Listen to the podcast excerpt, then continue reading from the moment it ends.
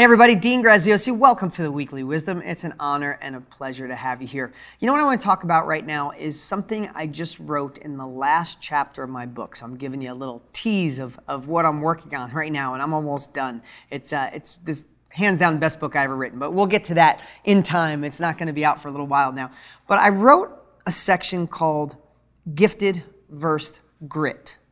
And I think we have the biggest illusion uh, possible in today's world where we think when we see someone successful, successful at sports, uh, successful at piano, you know, a child prodigy, dancing, millionaire, love, whatever it takes, we think they were gifted with something special. And yes, is somebody seven foot tall and can play basketball gifted? Sure, they got some assets. But if you look and dig and look behind the curtain of every successful person I know, it was grit that got them there.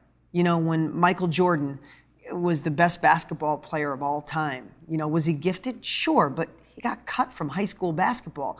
But when you look behind the curtain, no one shot more foul shots than that guy. Thousands and thousands of foul shots. And they said when he, he would say that when, you know, I was less lucky enough to have uh, dinner with Michael Jordan. He said when in, when in his sleep, he used to just imagine shooting foul shots. That guy was in the gym when everybody else left. You know, you look at Peyton Manning. What an amazing career. What a way to go out right? And just an incredible dude. But I talked to my good buddy Trent Shelton, who played for Peyton Manning, and he said at the end of the day, when everybody was done and they got in the locker room, got dressed to go do their thing, Peyton Manning stayed there and he watched the tapes. And summertime, when everybody left, he would stay and work out and help all the rest of the team. It was the grit. Yeah, he was gifted with something, but the grit got him there. You know, when you look at a child prodigy piano player, you think, oh my God, look what they were born with. But you don't realize that kid practices 10 hours a day compared to every other kid trying practices two hours a day.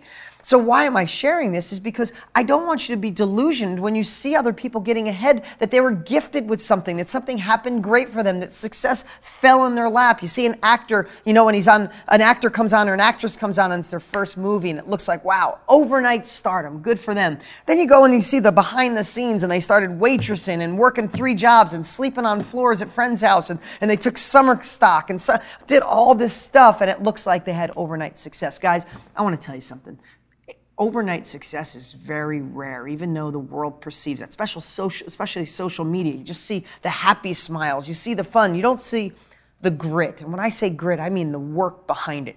So here's what I want to share today.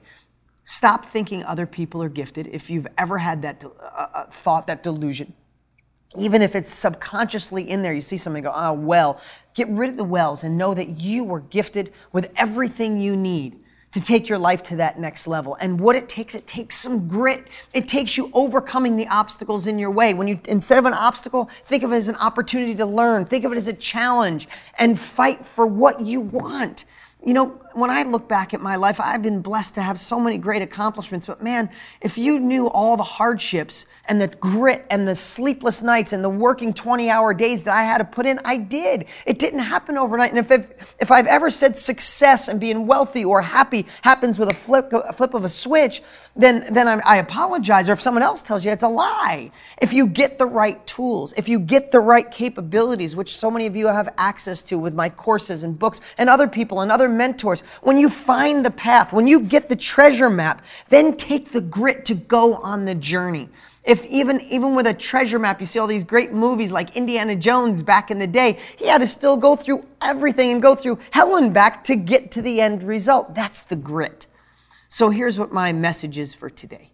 Get the, get the treasure maps, get the roadmap, get the recipes from the people that are living it bigger and better than you, and then get the grit, get in there, get your hands dirty, get in the game, fail, face those problems. The best way to get to where you, usually where you want to get is on the other side of a challenge. It's on the other side of that so-called obstacle. Power through it, focus on where you want to go, follow the map, but uh, get your hands dirty, get your knees dirty, fight for it.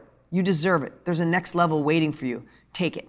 I'm Dean Graziosi. Thanks for watching A Weekly Wisdom. As always, you can grab my New York Times bestselling book for free at deansfreebook.com. That's deansfreebook.com. See you next week.